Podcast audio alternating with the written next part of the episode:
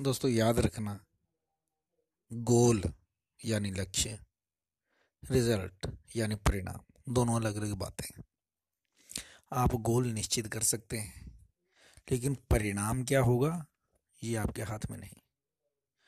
आपको गोल निश्चित करने का अधिकार है, यानी लक्ष्य निर्धारित करने का अधिकार होता है। आपको मेहनत करने का अधिकार है, लेकिन आप परिणाम के ऊपर आपका ज़ोर नहीं चलता और आपको परिणाम की तरफ़ ध्यान भी नहीं देना चाहिए। अगर ज़िंदगी में सफल होना है तो क्योंकि अगर आप कर्म करने से पहले उसके परिणाम जो हैं, ऐसा होना चाहिए, ऐसा होना चाहिए, उसकी तरफ़ ज़्यादा ध्यान देंगे तो फिर आप कर्म को एंजॉय नहीं कर पाएँगे। क्योंकि कर्म करने में सबसे ज़्यादा ज़रूरी बात है कि कर्म करना।